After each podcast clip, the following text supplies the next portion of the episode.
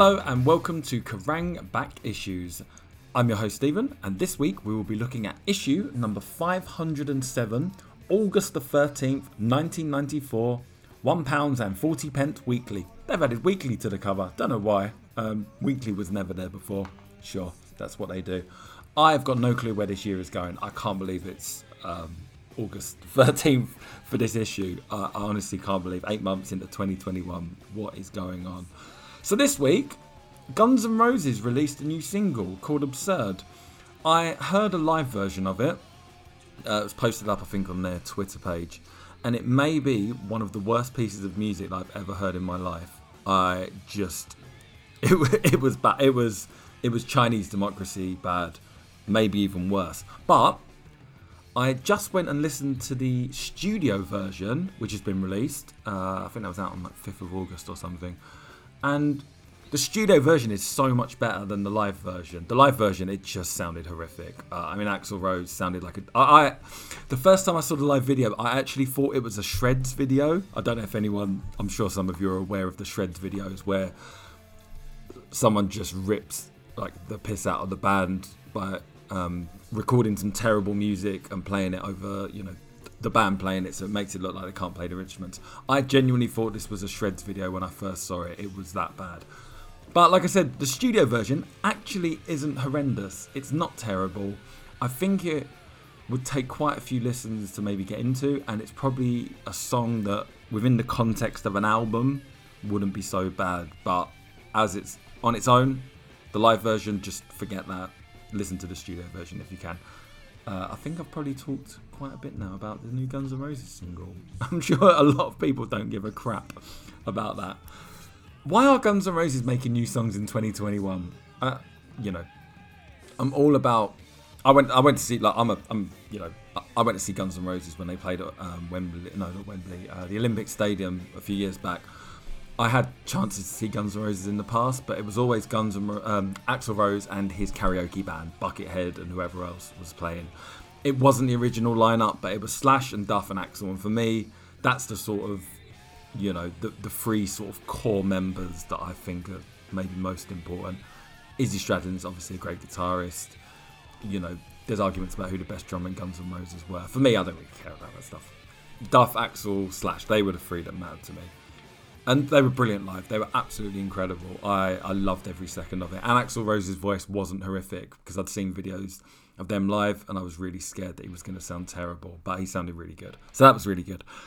But yeah, I'm not sure why they're releasing new music. Uh, uh at this point, they just need to just be a legacy band, tour every now and then, play the old stuff. I guess bands want to write new stuff to keep keep things fresh for them. I get that, but maybe just write it and don't release it because at this point all they're doing is I mean their legacy is you know pretty sullied from the Chinese democracy and most of the members being pieces of shit. So sullying their legacy they've kind of done that themselves really. They you know haven't done the best job at keeping the name but you know what can you do? I'm a hypocrite. I paid money to go see them even though they're scumbags.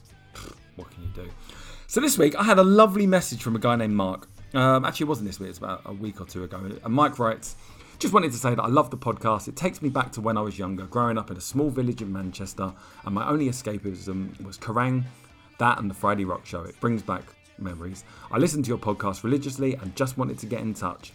What a lovely message to get. I really um, do appreciate uh, hearing from people, you know, how, about how much they enjoy this. Um, I think, like I've said many times before." Me doing this was um, something that I started during the the lockdown um, around Christmas time, New Year. It was just something to sort of keep my mind active. I had all these Kerrang magazines. I thought I'd do something good with them. Um, the fact that anyone listens to this podcast on a weekly basis and really enjoys it, I, I love that. I'm, I'm really, really happy about that. I do it because I enjoy it. If other people enjoy it too, that's absolutely brilliant. I, you know, I'm really, really grateful. I'm really happy about that.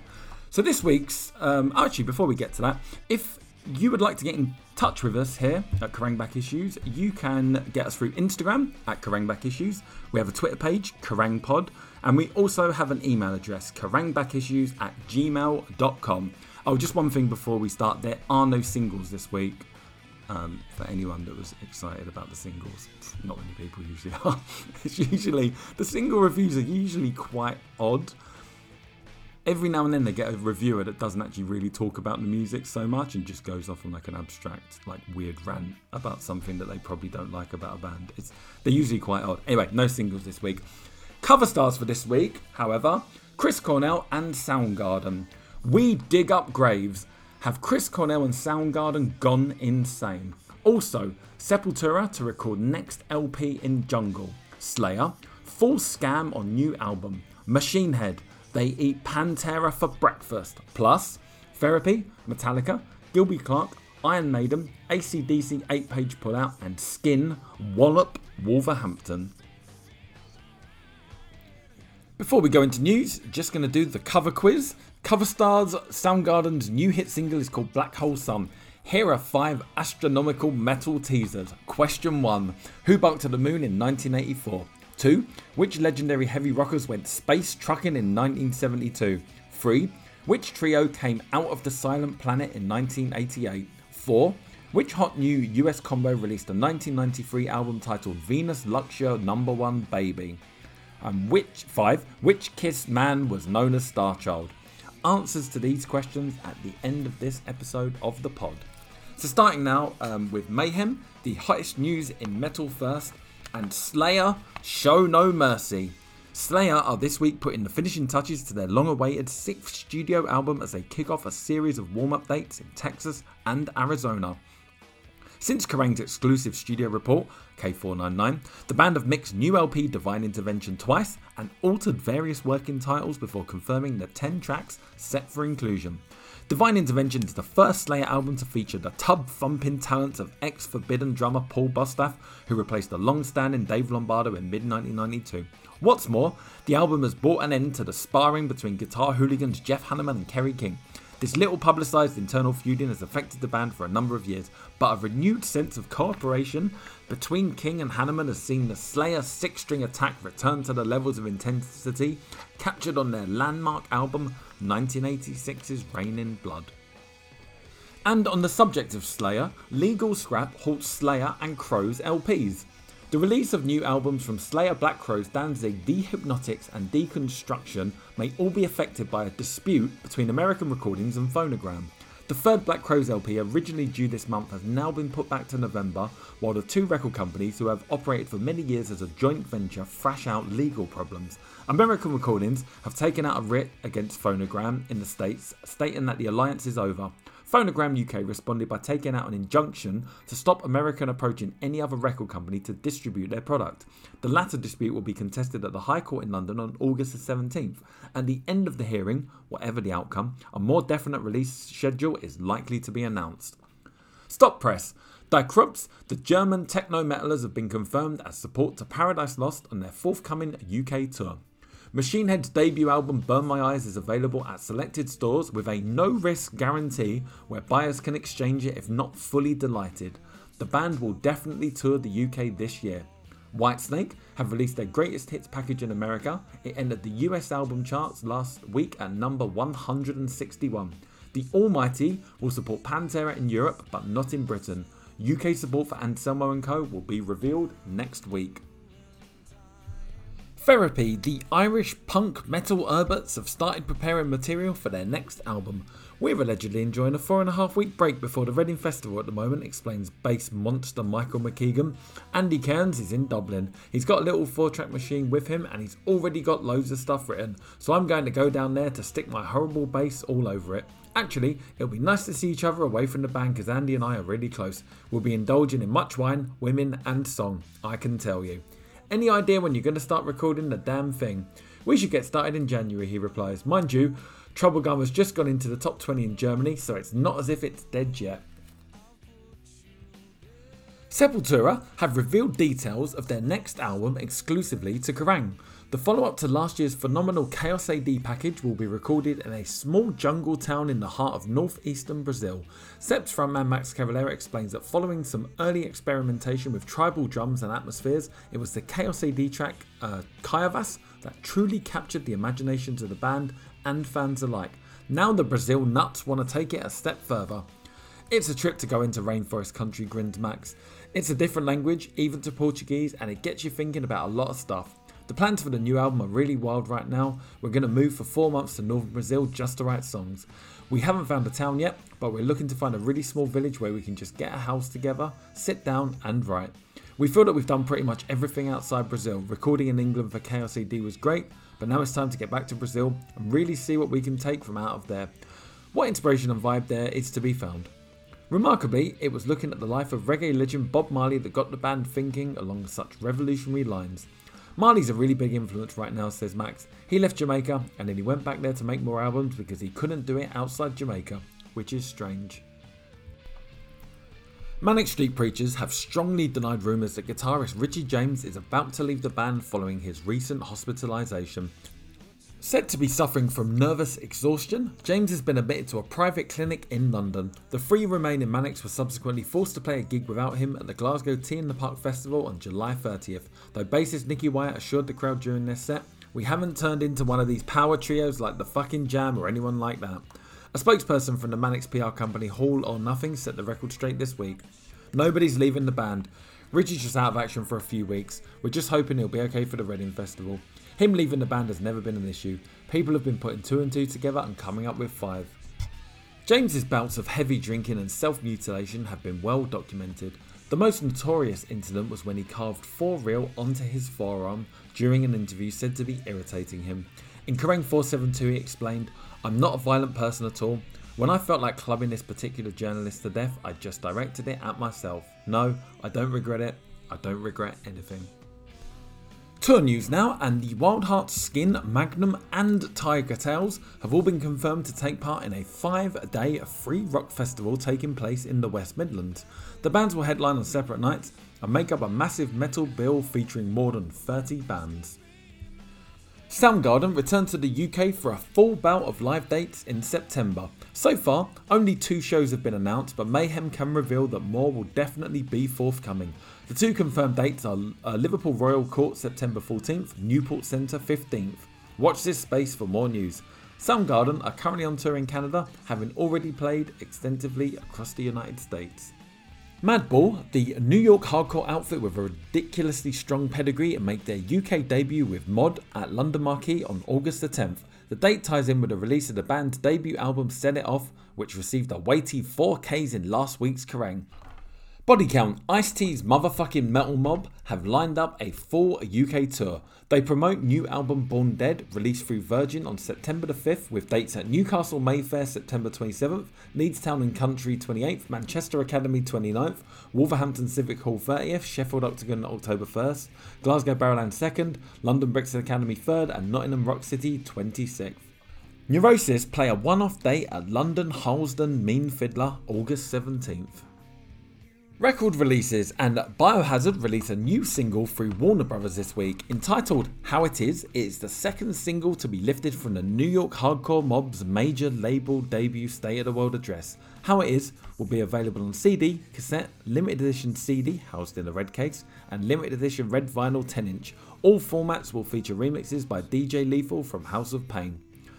Heart are set to record a series of live dates in Seattle next week for a forthcoming live acoustic album. Slated for release through Capitol early next year, the LP will be produced by former Led Zeppelin bassist John Paul Jones and is set to feature a new song, Cherry Blossom Road. Ash, the Irish pop metal mob, release a new single, Petrol, for Infectious Records on August the 12th.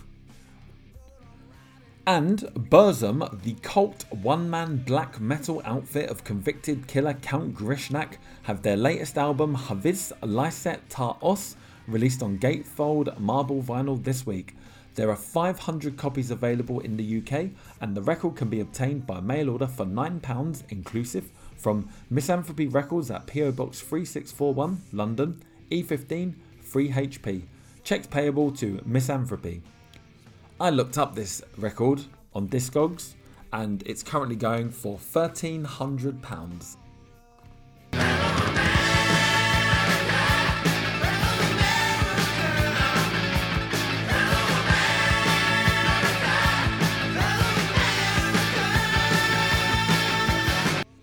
Coast to coast now, the hottest US news as it happens, and this week Lisa Johnson is on the trail of Lollapalooza.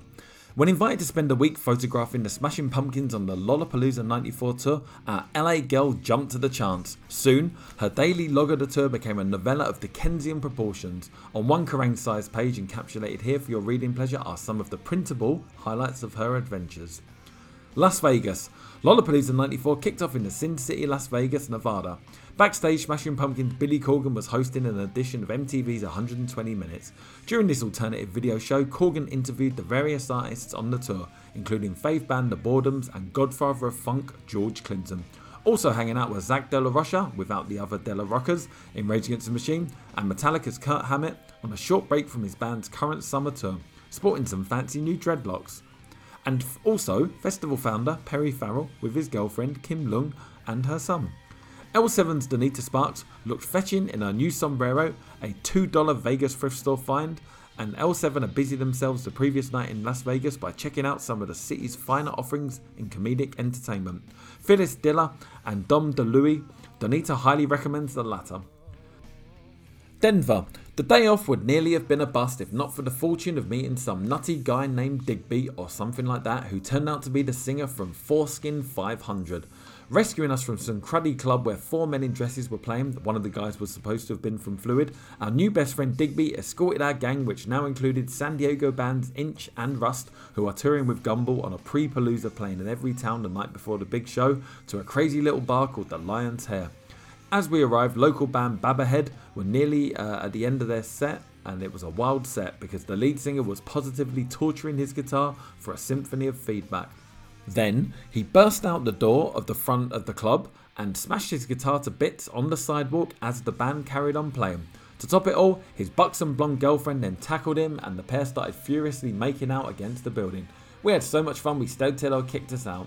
At the show the next day, I heard that the singer from The Verve passed out on stage from heatstroke, which is sad because the next day in Kansas City, the drummer was arrested for throwing chairs out of his hotel window with a friend. Hard luck. Kansas City. While the Verve drummer was getting booked, the rest of the 300 plus people on the Lollapalooza tour had a day off. As the 23 tour buses rolled into town, Kansas City became a playground for the wicked. Unfortunately, it was a Sunday, and there ain't too much to do for the wicked on a Sunday. Thank God we found Stanford's two for the price of one drinks and ladies' night. Slowly but surely, almost everybody ended up there for lack of better thing or anything else to do. It was the next best thing to a karaoke bar. Nick Cave looked no more out of place in this cheesy sports bar than did L7's Dee Plakas and Jennifer Finch. Eventually, Pumpkin's bassist Darcy found us too, and the party raved on into the wee hours. At the Kansas show, Darcy decided it was time for a change with a Chicago friend there who just happens to cut hair. Darcy emerged from the band's dressing room with a short bob. The group's lighting designer carries a large chunk of locket um, in his breast pocket. Band drummer Jimmy Chamberlin also got the same haircut. Amazingly, a sandal clad young lad managed to circumvent security and jump on stage at a break during the pumpkin set. As he was dragged away, singer Corgan was quick to reply, he could have stayed if we'd uh, been, been wearing regular shoes. Minneapolis, this was the next day and it rocked, but they only had a porta potty. Chicago, at almost any point on tour, the Beastie Boys can usually be found shooting the hoops in the backstage area. Chicago was no different. The Breeders' Kelley Deal usually has candy, and did you know the Breeders has have an obsession for Taco Bell? Raging Into the Machine's Tom Morello, originally from the Chicago area himself, was home for the weekend and brought his mum out for a day at Lollapalooza. A surprise sold out World Amphitheatre crowd was thrilled when Morello joined the Pumpkins on stage for Silver Fuck, a magic rock moment preserved forever in the eyes of all those who witnessed it. Next week, Don Kaye is in New York. We now continue with the Metallica US News Report exclusive. It's the hottest and heaviest tour currently tearing up the road in America. Yeah, it's Metallica's Shit Hits the Sheds extravaganza, and you can read all about it in the Big K's weekly Red Hot Road reports. This week, Hetfield's heroes bulldoze through their hometown of San Francisco. Sylvie Simmons checks the rubble for survivors. July 22nd, Back home in San Francisco after showing Seattle what metal is all about, the Bay Area boys play the pretty enormous Shoreline Amphitheatre. On the same night, Stone Temple Pilots, currently at number 4 on the Billboard US Hot 100 album chart, play a smaller theatre down the road. Metallica show is sold out. What did you expect? A Motley Crue situation? Metallica played their best Bay Area performance in over five years, according to the San Francisco Examiner. Concentrating on stuff from their classic first two albums, Kill 'Em All and Ride the Lightning, they played much more like hardcore punks than stadium rockers, said the Examiner's rock critic. Thrash dancing broke out on the lawn, the report goes, and pyros killed off anyone still standing. Freed from the pressure to perfect and sell new material, the Examiner concludes the quartet played harder, tighter, and more enthusiastically. The bloke from San Francisco's other leading paper, The Chronicle, put a different slant on it, bemoaning the concentration on old material. If there was a real problem with the show, it was the sense that it was so tight and rehearsed by now that it has lost its spontaneity. New material would be a good idea. As for the lawn dancers, they were rowdy, the general vibe was high testosterone, low IQ. The audience booed opening at Candlebox, whose eponymous debut album released via Madonna's Maverick label has now sold a million units stateside. Considering the pop teen idols of American alternative rock, Candlebox have been described by one noted rock photographer as the trickster of grunge. San Francisco newspaper reviewers dubbed them dreary, awkward, and sloppy. Similarly, the glorious suicidal tendencies were merely tolerated by the Metallica faithful. The original support act for this leg of the tour were Alice in Chains, who quit due to much publicised health problems. Alice in Chains are gone, but apparently not forgotten. At recent gigs, Metallica have been performing their own little tribute to the troubled Seattle Stars. In the middle of the set, they announce a new tune that Jason has just written. They then launch into an Alice in Chains riff while miming all manner of drug abuse. July 23rd to the 28th, Metallica rampage through the Californian state capital of Sacramento home of management stablemates Tesla, and out via two more Californian cities to the desert states of Arizona and Utah. The hottest heavy metal tour of the year leaves behind it a trail of rave press reviews. The Boston Phoenix pays the tribute to the Men of Steel. Metallica roar full throttle onto the stage and pound the piss out of everything that frustrates or fucks up or kills the human spirit or flesh until the sheer act of performing somehow makes it all a little better. Illumination becomes celebration at a howling decibel level. The Phoenix ranted on about heads down determination, froth mouthed pace, and enough volume to make the bridge of your nose rattle when Lars Ulrich stomps his twin kick drums. You get the picture. This reviewer also singled out frontman James Hetfield for special praise, acclaiming the mustachioed riffmeister one of rock's most intriguing rhythm guitarists. Yep, the old Phoenix couldn't get enough of James's quick changes in tempo, lightning stops, and heavy on the downstroke picking, and let's face it, who can? The Boston Globe was equally impressed by the Metalli show in Mansfield, Maryland, which drew a staggering 19,900 punters. The Globe dubbed Metallica America's preeminent populist smartest heavy metal band and said of the gig, no new product to promote, just good old ferocious headbanging, Metallica out on the road again, playing the same old, same old. Want a new song? Hetfield jokes in Mansfield? So do we. Hetfield likes a laugh between numbers. In Mansfield, as the second song Master of Puppets finishes, he roars thank you and good night. He also enjoys a chuckle at the expense of the band's poorest album and Justice for All. Did you like it? He asked the Mansfield Metalli fans. Don't fucking lie to me, you don't have to hear it again. Meanwhile, support act Danzig have taken a beating for their obvious lack of humour. The Boston Globe rubbish Danzig as theatrical bluster and bravado running on uh, over ambition. Summing up, the Globe blasted, Danzig's music boasts a surfeit of art metal cliches, references to Poe, but a reliance on standard riffing. Ouch. Which simply goes to prove that just because you wear all black, it doesn't make you the best heavy metal band in the world. Next week, the Metallica tour bludgeons its way across America towards the death metal state of Florida. Stay tuned for more Metallica mayhem. Beavis, you've never been to a concert in your life. Shut up! Concerts now, and the first concert reviewed this week is Skin and Baby Stafford live at the Wulfrun Hall, Wolverhampton on Monday, August the 1st. This review is by Steve Beebe, and this gets a high voltage out of 5, 4 out of 5. There are some encouraging pointers during Baby Stafford's set. Although the band cannot be looked on as heavyweight contenders in songwriting, their enthusiasm and willingness to make an impression pays large dividends. Throughout this tour with Skin, Baby Stafford are playing unfamiliar tunes to relatively large audiences and are getting away with it. Stafford himself, who's graduated from Gun along with drummer Scott Shields, admits that he can't stand the band's name, and he's quite right to object. It's this kind of name that brings to mind a low quality female cabaret singer, not awfully rock and roll. The band themselves, completed by Stafford's fellow guitarist Buddy Rennie and bassist Paul Roden, take every opportunity to be as rock and roll as possible. Songs like their single Paper Love Maker combine Guns' gutsy integrity with a looser, stonesy feel that the band ought to take advantage of in their production. Backstage, Skin exchanged some worried looks as Stafford appears to trash his guitar amp, but all is well when Britain's most reliable new band take the stage to their usual rapturous welcome. Two years ago, the success of a band like Skin would have seemed impossible. Now it is a vivid reality and a source of encouragement for other bands who don't wish to simply mimic this week's media darlings. Skin, always devoid of hype, are very real indeed. The other great thing about Skin that has now become apparent is they don't play bad gigs or even indifferent ones. Every night, they perform with power, precision, and gusto to the same unerringly high standards. If anything has changed, it's the band's increasing uh, stage presence, and in particular, Neville McDonald's authority as a frontman. There have never been doubts concerning the man's immense voice, but it's only of late that McDonald has matured into a witty, all round entertainer.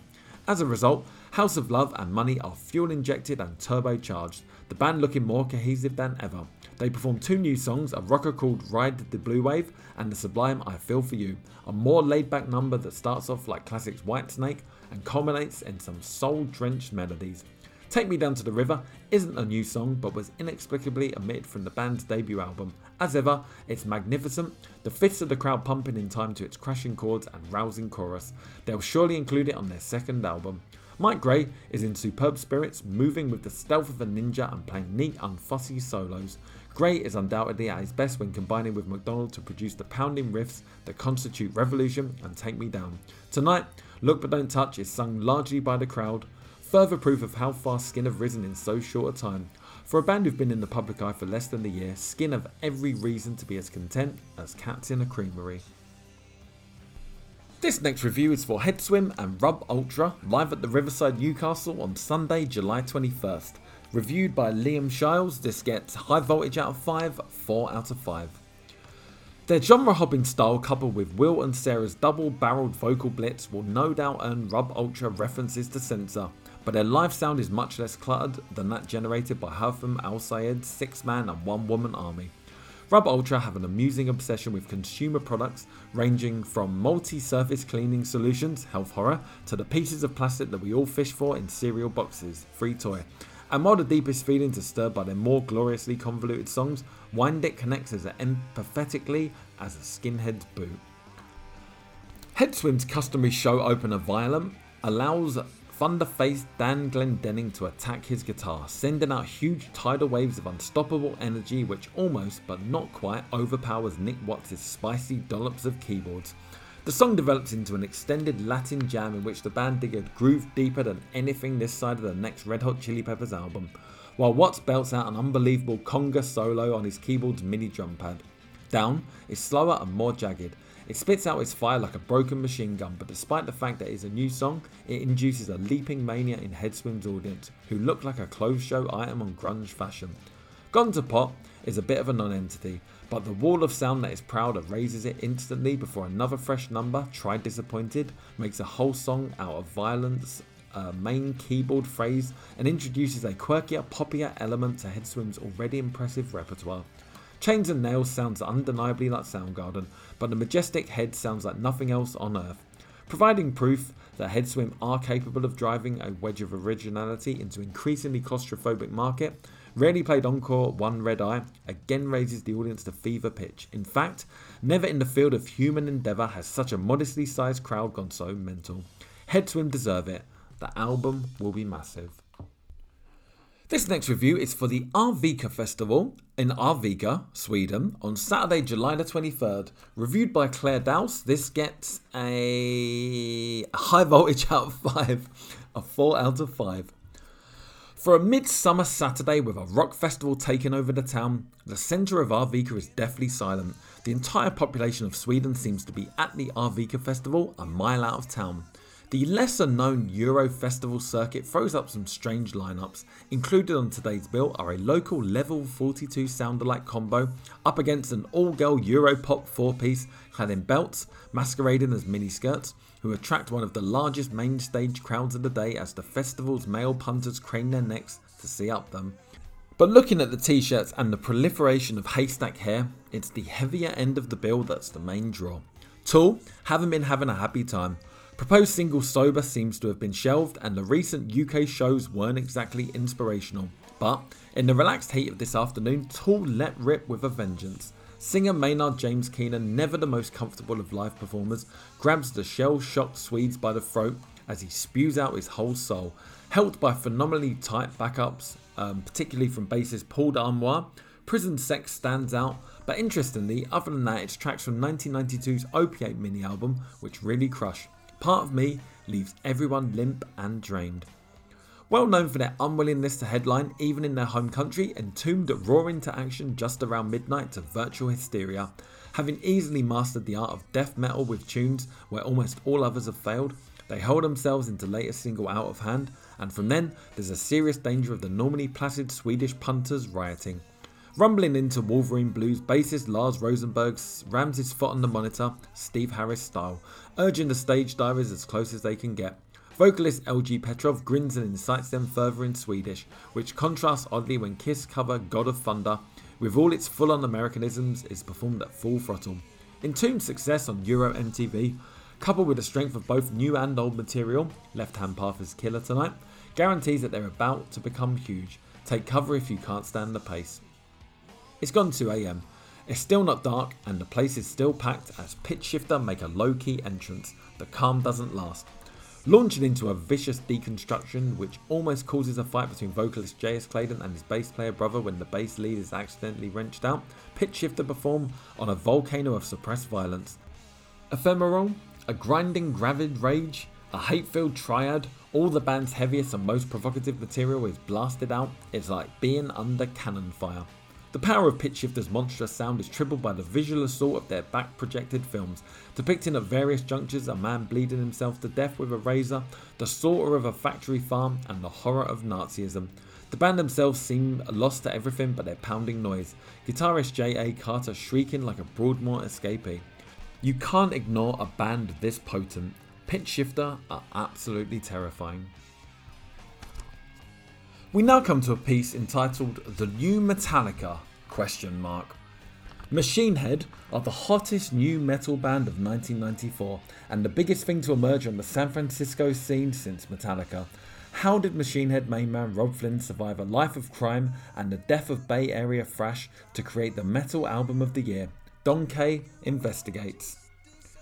In 1984, Metallica were the San Francisco Bay Area's new metal gods. Ten years on, it's Machine Head who are busting out of the Bay Area with arguably the heaviest metal album of 1994. The Bay Area is an urban sprawl of three cities San Francisco, Oakland, and Berkeley, and it has long been a hotbed of American rock culture. In the 60s, Frisco's Haight District was hippie central, producing druggy rock legends like the Grateful Dead and Jefferson Airplane. In the 70s, AOR behemoths like Journey and Sammy Hagar ruled the roost.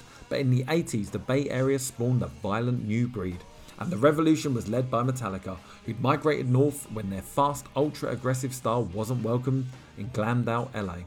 Legend has it that Metallica chose the Bay Area because bassist Cliff Burton, then of Trauma, lived there. Settling in Berkeley, Metallica provided the spark plug for a scene that bore such legendary metal acts as Exodus, Possessed, Death Angel, Testament, Heathen, and many more. The Bay Area was ground zero for the speed thrash death movement that dragged metal kicking and screaming into the 80s. Yep, the Bay Area crunch was the hottest buzz in metal. I was like a little kid at that point, sneaking out to shows, says uh, Machine Head guitarist vocalist Robb Flynn. I always had to tell my parents I was going to bed early, then sneak out the window and hitchhike to shows. Back then, there was Exodus, Possessed, Metallica. I just remember the shows being total chaos. There was no security ever, it was just out of control. People would run from the back of the club and launch themselves into the pit. Nobody cared. I came away from shows with a broken nose and broken ribs and whatever, but it was killer. We all knew what to do. If someone did a stage dive, obviously you caught them. If somebody was in the pit and they fell, you picked them up. There wasn't a need for security. Before Machine Head, Flynn was the driving force in second generation Bay Area thrashers Vio-lence, who cut their teeth at legendary metal dives like Ruthie's Inn.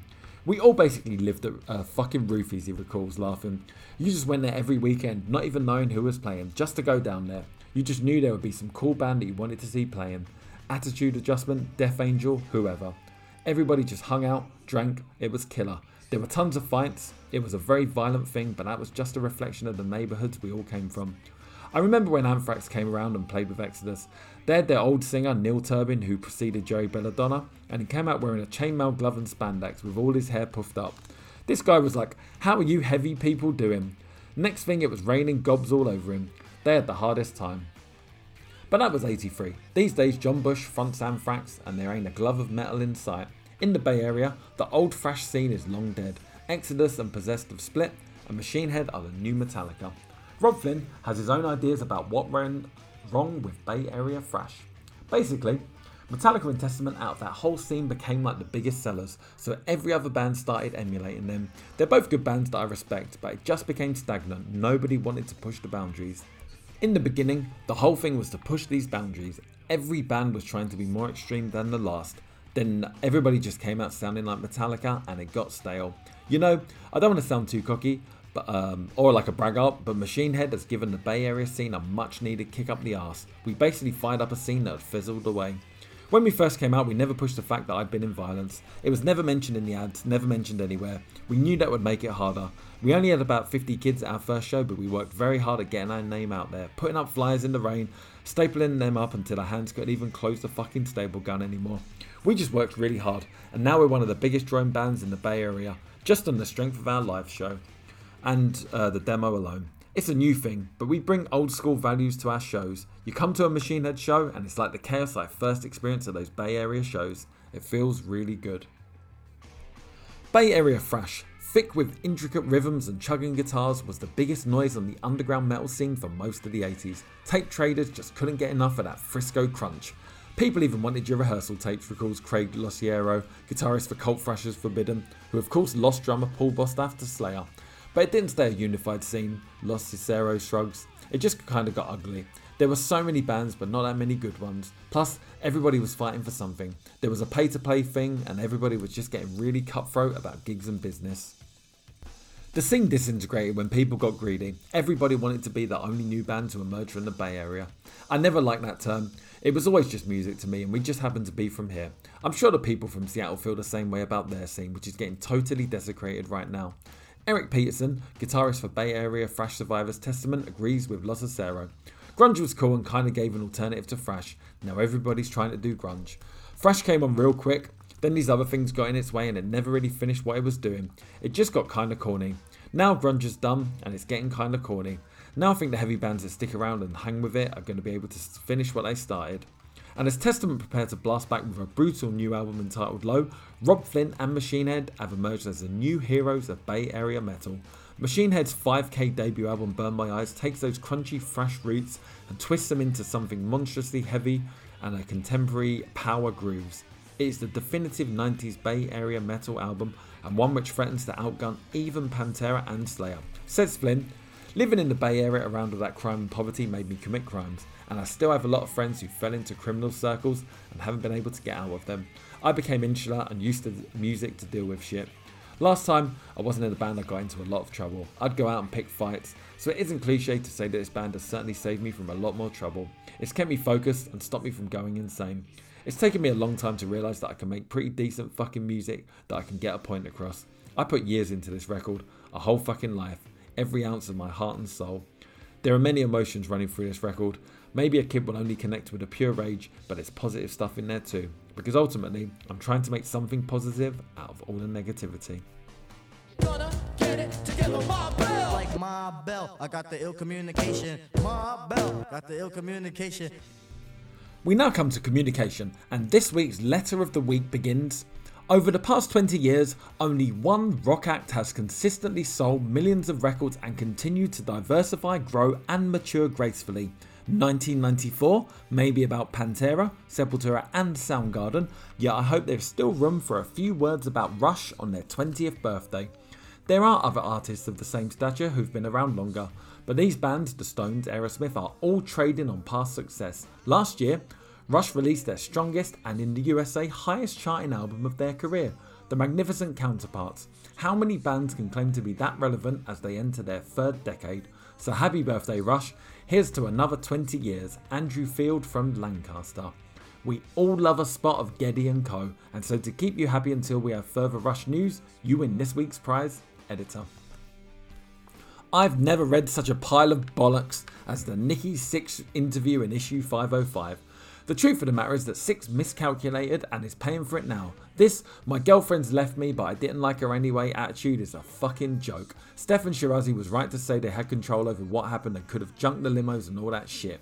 Sixx panicked in an ever changing rock climate and joined the last compartment of a train already leaving the station. He should have stayed true to himself and his fans.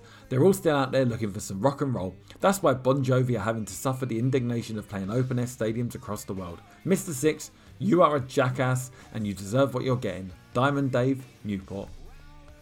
In reference to Paul Rees' review of the Jackyl album, Kerrang 505, well, Mr. Rees, what a sad twat you are.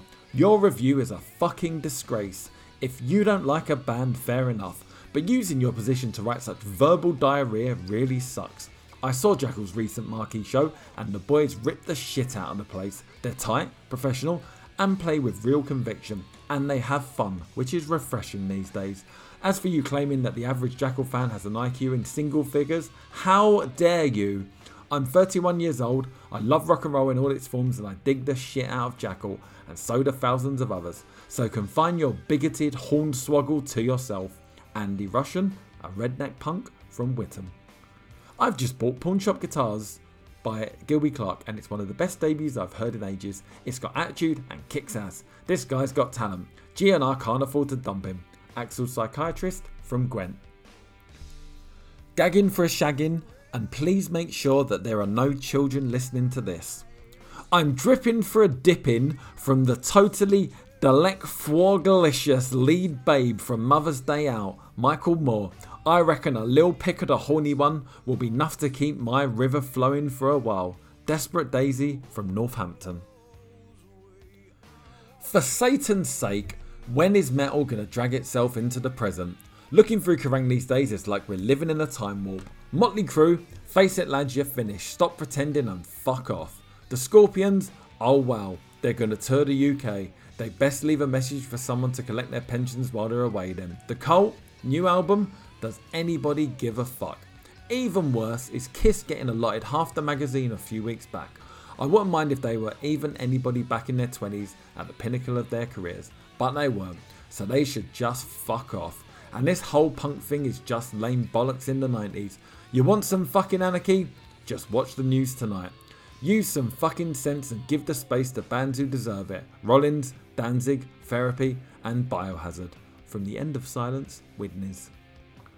As people who regularly play their records backwards looking for hidden messages from Satan, it was a pleasant surprise to see that the photo of Skin in issue 505 was printed backwards. We immediately started playing the Skin CD backwards, and lo and behold, it sounded just like Babe by Take That. Born again Skin fans from Basildon. My two friends and I are big fans of Stone Temple Pilots and rang up for tickets to see them live on their October tour. Unfortunately, as we're all only 15 years old, we can't go. We can buy their CDs and read about them in metal mags, but are deprived of actually seeing them live because of our age. Is there anywhere in my part of the world they'll play live so as uh, us underage fans can legally turn up? Helen from Chesterfield. When are promoters going to realise that not all rock fans are old enough to vote? Editor. Over the past couple of years, I've done a million and one interviews. I could do most of them in my sleep, but one definitely has to be awake to do an interview with Kerrang. It seems that you've assembled the best writers around. We've really dug the stories you've done on Jackyl, especially the review from the Marquee show. Ray Zell fucking rules. The last time I spoke with Dave Reynolds, we discussed the possibility of him coming out on the road with us to do a story. Maybe while we're out with Aerosmith. We'll have to make Geffen foot the bill, or I'll pee on them. Your magazine kicks ass. Keep it up and keep rocking. Jesse Dupree from Jackyl. Short and Curly's. Am I dreaming or did I just see Ozzy Osbourne and Lita Ford on Sesame Street singing about picking up rubbish and recycling? Oscar T. Grouch, Newbury. Spot the difference. The Wild Hearts, 29 times the pain, and Bryan Adams, Summer of 69. Uncanny, eh? Ginger's rampant ego from Liverpool. Ill communication. We now come to this week's eight page poster pullout with ACDC, back on the highway to hell. So this poster pullout is to celebrate the remastered back catalogue of ACDC. And competition corner from this, ACDC, the original Bad Boys of Boogie, have got a ton of classic albums remastered and reissued this month, and you could win the lot in this killer competition. Yes, In conjunction with those hard rocking people at East West Records, the Big K has given away five complete sets of ACDC's remastered back catalogue. Stand a chance of winning? One of these awesome packages simply answer the following question ACDC singer Brian Abino Johnson was formerly a member of which UK band? Was it A. Gumby, B. Geordie, or C. Galatasaray? If you know the answer, don't call. Please call 0839 401 330. Calls are charged at 39 pence a minute. Cheap rate and 49 pence a minute all other times. The closing date for this competition is August the 27th. We now come to this week's cover stars Soundgarden Tales from the Crypt. One minute he's robbing graves, the next he's a gay sex symbol. Yep, Chris Cornell is up to some weird shit in America's voodoo capital, New Orleans. Morat joins Cornell and Soundgarden as they journey into the super unknown. Even on a Sunday night, the French Quarter of New Orleans has much to offer the curious stranger. Apparently, you have to know the right places to hear the blues and jazz that the town is famous for.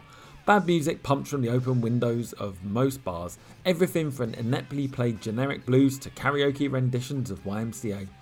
But considering this is a place where you can still purchase ivory keepsakes and alligator handbags, where pickpockets lurk and shoeshine boys hassle you outside shops selling unutterably sexist t shirts, New Orleans is surprisingly endearing. If nothing else, it has a lust for life. Soundgarden security guy Bill Sikowicz accompanies frontman Chris Cornell, guitarist Kim Thayil, and I through these effervescent streets, past strip bars, bright lights, hustlers, pimps, a whole street full of Harleys, and then inadvertently into the gay section of town. From a balcony full of men with large moustaches, a camp voice rings out above the music. See you tomorrow, boys! Jesus Christ pose. Cornell links arms with Bill, who puts his arm around the singer's shoulder as we continue walking. You come back here, Chris Cornell. I'll hug you anytime, insists the man on the balcony. All the world and his living lover recognise Soundgarden these days. Onwards past fast food joints, more bars, a newsagent's where Cornell looks for motorcycle magazines, and a voodoo shop that has a picture of Alice in Chains in the window.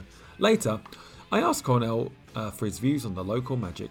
Well, you know what I think about voodoo, he says mischievously. I came here a few years ago with my buddies and we dug up graves. Al Jourgensen from Ministry told me you should never touch somebody else's graves, but it's just bones. Al, it's just body parts and decay. I've got letters from people who've suggested that different things I may do or say may have some sort of metaphysical power over the future. I always toss them out and nothing ever comes out of it, or the fact that I dug somebody else's false teeth out of a grave in New Orleans. It's all so stupid. It's the same thing as Christianity, Catholicism, Hinduism. Did you say analism? Kim interrupts, grinning. Most religion is usually based on cheap sentiment and fear of the unknown, concludes Chris. So much for karma. Several hours later, Cornell retires to his hotel room, apparently tired of being pestered by drunks, leaving Kim, Bill, Soundgarden, Roadie J, and myself wandering the humid streets getting progressively more drunk. New Orleans is about the only place in the US where you can drink alcohol on the street. The details are hazy, but somehow we pause outside a strip bar and someone suggests we go in.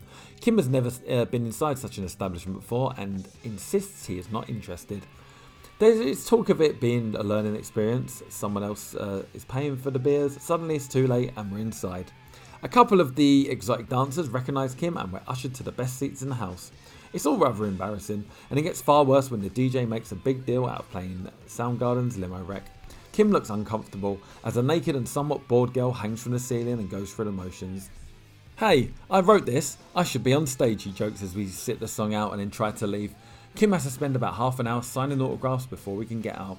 Later still, we sit on the balcony overlooking the hubbub of Bourbon Street. Sammy Hagar and Kiss songs split the night air. It transpires that the reason Soundgarden weren't on the recent Kiss tribute album is because bassist Ben Shepherd hates them. I get the feeling that the music uh, is cranked up to the max for Kim's benefit. It's tough having people being nice to you all day, particularly when they get it so wrong. Joined by drummer Matt Cameron, we round the evening off in a rock club called The Dungeon. We don't stay long. The next night, after an explosive show at New Orleans' Uno Arena, Chris, Kim, and I sit in the dressing room getting rapidly wasted on Jack Daniels and beer. Ben is skulking around the corridors looking dangerous and aggressive. He was hit in the face with an ice cube while on stage and promptly trashed all his gear. No one knows where Matt is. Kim and Chris are discussing the hangovers on that schmooze around rock band. People who are interested merely in what you are, not who you are. Says Chris, I've been in situations with my friends where there's been somebody I kind of knew and I liked. Though they were, thought they were pretty cool, then one of my really good friends would hate them. I'd say, that guy's really cool, and they go, no, they treat me like shit and don't even give me the time of day. I take it seriously because I don't have that many friends. I don't choose um, to, so the friends that I have are people I think are really special. There's been situations where that didn't occur to me until something like this um, happened. Then I realised they'd just been cool to me. I generally don't trust people, but I'm nice to them because I'm not used to social exchanges, admits Thayil. I practice being nice and then notice I'm in a situation where I don't like the person I'm dealing with. I get really snappy and irritable dealing with people who are a source of discomfort. I barely trust my friends, you know, but I do trust them because there's that kind of honour amongst thieves. You know, Chris chuckles, I have some Polaroids of Kim naked if you want to see them later. But later, when Kim is drunk and saying things he shouldn't on tape, Cornell takes the tape out and smashes it. It was an act which could have earned him a smack in the teeth if it hadn't been such a touching move to protect a friend. Soundgarden are not happy rock stars, but they're philosophical about the hassle their celebrity brings. I asked for it, Chris shrugs. I mean, We've wanted to sell records for 10 years. I'm not going to say that somebody's twisted my arm behind my back and said, make a rock video so people recognize you. We did it on purpose to sell our records. Our songs get played on the radio, which we didn't really uh, try for. We didn't change our songs so people would like them, but obviously, if they are played more, you end up selling records. Unless the main objective is to not sell records, our objective has always been to make records we like and sell tons of them. That's the best possible world, getting paid a ton of money for doing what you want to do. It's weird, sometimes awkward, and sometimes I hate it, Chris Swigs on the JD. But the worst part was four years ago when we put a record out and we were all fucking shit broke and never made a dime. We put all our money into one bank account and then we draw a check for $600 a month, which is the least amount of money I'd ever made, and people would still recognize you. So you're dirt poor and you can't go anywhere without getting fucked with. At least now we make money, so there's a trade off. You can afford to secure your privacy.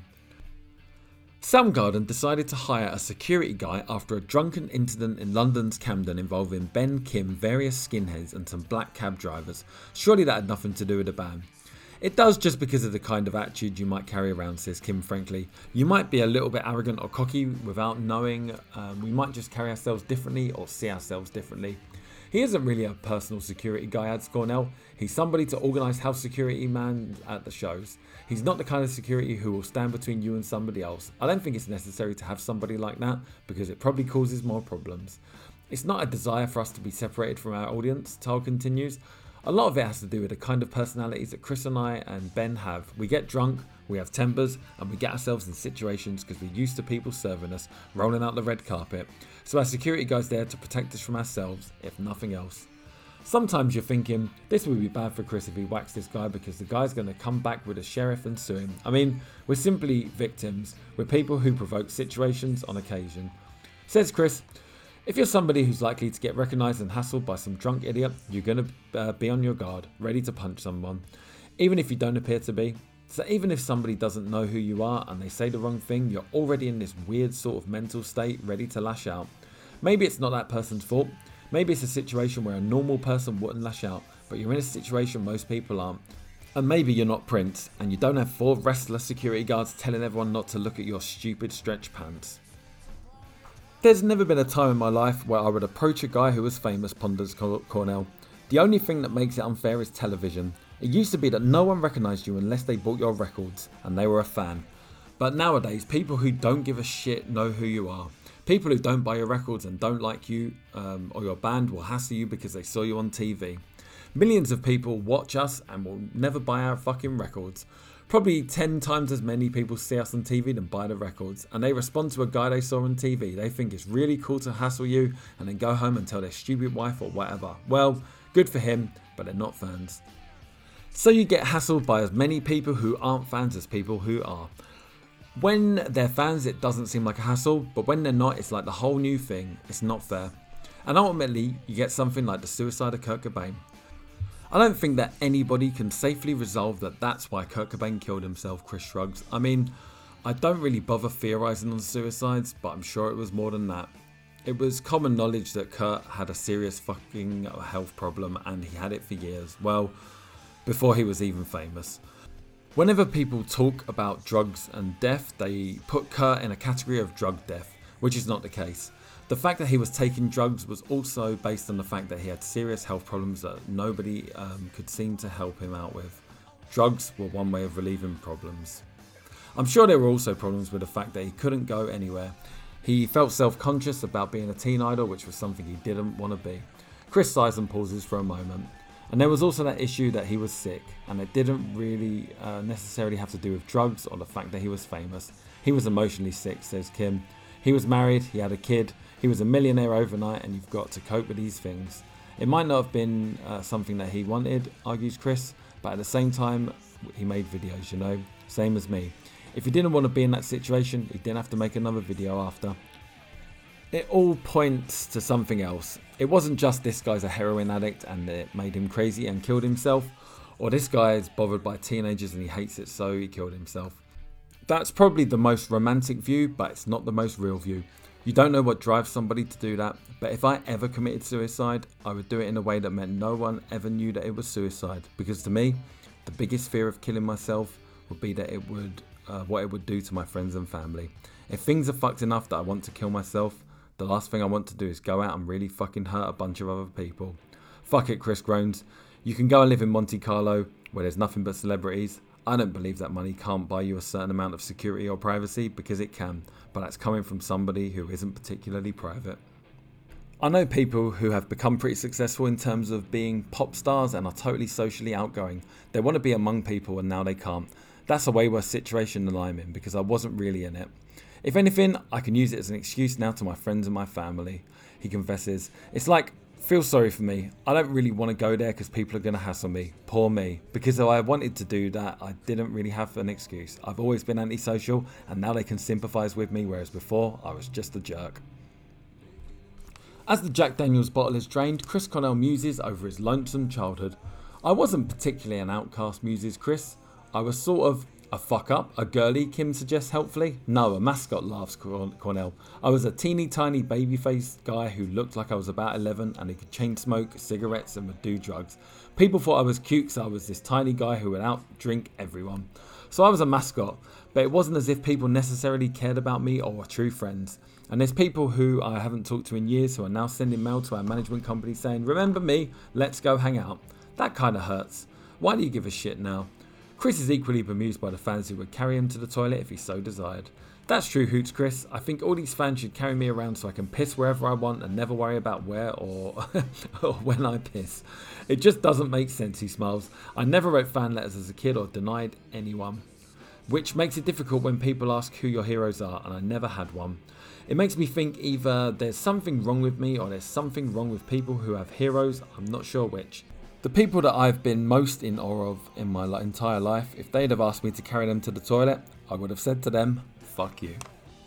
Just to chuck in my own tuppence worth about that interview with Chris Cornell and Soundgarden, um, definitely not an easy thing to read with Chris Cornell talking about um, suicide and what would happen if he did kill himself because uh, we all know we all know how things ended up and how desperate he must have been um, when he talks about the mindset of knowing what it would do to his family, and he still obviously went ahead and did that. Um, really, yeah, really, really a tough read that was. Um, let's move on to records. Basically, we're heavy metal, aren't we? We made a record, it's so heavy you couldn't get off the turntable. Hallowed be their name. It's Iron Maiden. The first album reviewed this week is Maiden England by Iron Maiden, reviewed by Paul Rees This Gets 3Ks. Originally released on VHS in 1989, this revised video CD double pack captures the Irons in all their foot on the monitor glory at Birmingham's NEC on the um, seventh tour of a seventh tour. Back then, of course, Bruce Dickinson and his ludicrously tight trousers were happily fronting the band. Adrian Smith and his multicoloured wardrobe were partnering Dave Murray and his smile on guitar, and Maiden was still unquestionably the biggest of British metal monsters. Five years on, the visual half of this package remains a thumpingly entertaining exercise in the art of good old fashioned heavy metal. It's the sort of thing that has become alternative music by default. There are explosions, polystyrene icebergs, and painful facial contortions galore.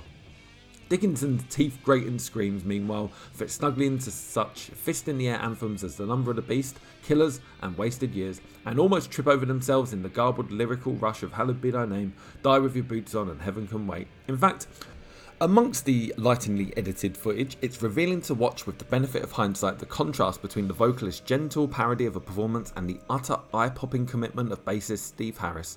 Minus the visuals, the accompanying 30 track CD is obviously handicapped. Here, your attention is either uncomfortably drawn to Dickinson's more eccentric flirtations with the notion of tune, or led up the garden path by Maiden's most obvious galloping musical interludes. Still, give them a gargantuan stage show and a rabid audience, and Iron Maiden will put on a spectacle with the best of them. Blaze Bayley will have a field day. This next review is for Woodstock by Jimi Hendrix, reviewed by Steve Beebe. This gets 4Ks. By the time I was born, Jimi Hendrix had been dead for almost a year. The fact that his music remains both viable and relevant today is the ultimate monument to the man's talent. Hendrix epitomised rebellion against toothless authority. Even now, there are few artists who can perform with such a sense of release, such torrential power, such feral heaviness. On Woodstock, currently released to coincide with Woodstock 2, you get to hear every wail, every scream, and every twisting sound wave of Hendrix's legendary performance. The solo mission is sadly an unforgivable one. Hey Joe was the last track to be aired at Woodstock. Hendrix returning to the stage for a rare encore, inexplicably, this classic moment is not featured. The rest, however, will keep Hendrix buffs sated. From Fire to Villanova Junction, every last note is preserved. Frequently, the band degenerated into jamming, allowing Hendrix's searing guitar theatrics to fly free. His annihilation of America's national anthem gave vent to the anti establishment fury of his generation. The moment when this feedback drenched hell turned howling into purple haze is sealed forever in legend. This LP comes with a 27 page booklet and superb sleeve notes by Michael Fairchild, a must for Hendrix addicts. Next reviewed is Churn by Shihad, reviewed by Mike Peake. This gets 4Ks. When you've got Metallica and Faith No More drooling over your every golden riff, you know you're doing something right. Add to this the fact that New Zealanders Shihad have been produced by Killing Joke's Jaz Coleman, who leaves his mark all over the shop, and Churn is an impressive and imposing debut. It's industrial without the bleeps, cold, hard, aggressive, like a minefield. Shihad's explosive bursts are unexpected and sudden. One second lolling along on the loosest electro beat, the next they're blasting through with the best resonance done riffs this side of March of the Pigs. Churn never grates, um, depth and diversity counteracting what could so easily have been monotonous. Brooding, violent, menacing, and memorable. It's got songs. Not bad for a bunch of 20 year olds. Next review is Airhead's original soundtrack by Various, reviewed by Steve Beebe. Again, this gets 2Ks.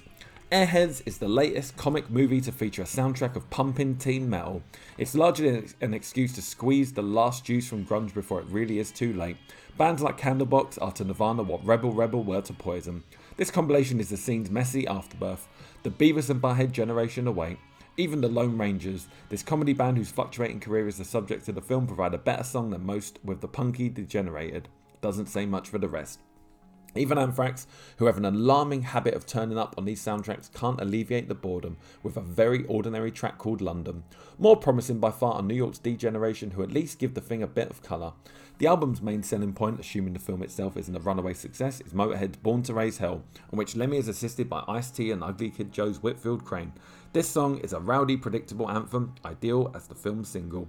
Also worth the price of admission are White Zombie with the devilish Feed the Gods, jarring uh, goth tinge riffs and Rob Zombie's putrefied vocals making it the highlight of the album. Beavis and Butthead got something right after all. Uh, White Zombie are cool. Charts now, and number one in the singles chart this week is I Didn't Mean It by Status Quo. Number one, still in the indie metal chart, is stacked up by Senser, and the number one album is Swagger by Gun. The Reader's Chart this week is a very metal top 10 courtesy of Greg Moffat from Limavady in Northern Ireland.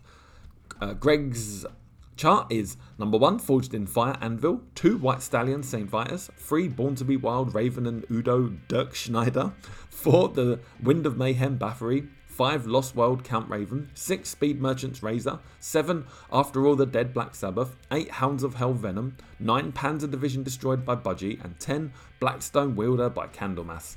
The star tracks this week Nick Holmes, Growler for Halifax, Doomster's Paradise Lost, Let's loose with the top five sounds he's cranking the decibels up to. 1. Facelift Alice in Chains. 2. Teenager of the Year Frank Black. 3. Sky Valley Kyuss. 4. Renegade, Thin Lizzy. And 5. Hemispheres by Rush. Next week in Kerrang, if you haven't had enough of Metallica already, Metallica 16 page US tour blowout featuring exclusive all new full colour pics from the hottest metal tour of 94. Also, Megadeth, new album details straight from Dave Ellefson's mouth. Bon Jovi, another killer Big Kerrang album exclusive. Therapy, Metal Madman Andy Cairns reviews the singles. Terrorvision, Stop the Bus, the Bradford Bozos are in town, plus Living Colour, Pride and Glory, Demolition 23, and a Bay Area Bonanza, the hottest new bands in San Francisco. And I almost forgot to give you the answers to the cover quiz. Uh, also, sorry if you can hear that weird whirring noise. It sounds like my Mac is about to blow up. It's just the fan blowing. Anyway, question one Who bucked at the moon in 1984? Answer Ozzy Osbourne. Two. Which legendary heavy rockers went space trucking in 1972? Answer Deep Purple. Three. Which trio came out of the Silent Planet in 1988? The answer is King's X. 4. Which hot new US combo released a 1993 album titled Venus Luxure Number 1 Baby? The answer to that is Girls Against Boys. And number 5. Which Kiss man was known as Starchild? The answer to that is Paul Stanley. Thanks so much for listening. If you would like to leave us a review on Apple Music, that would be wonderful. If you have friends that you think might be interested in this podcast, please do tell them and share it. No worries if you don't want to. Um, as always, I've been your host, Stephen. Thank you so much for listening, and I'll be back next week as usual. Have a good week and look after yourselves. Okay, bye for now.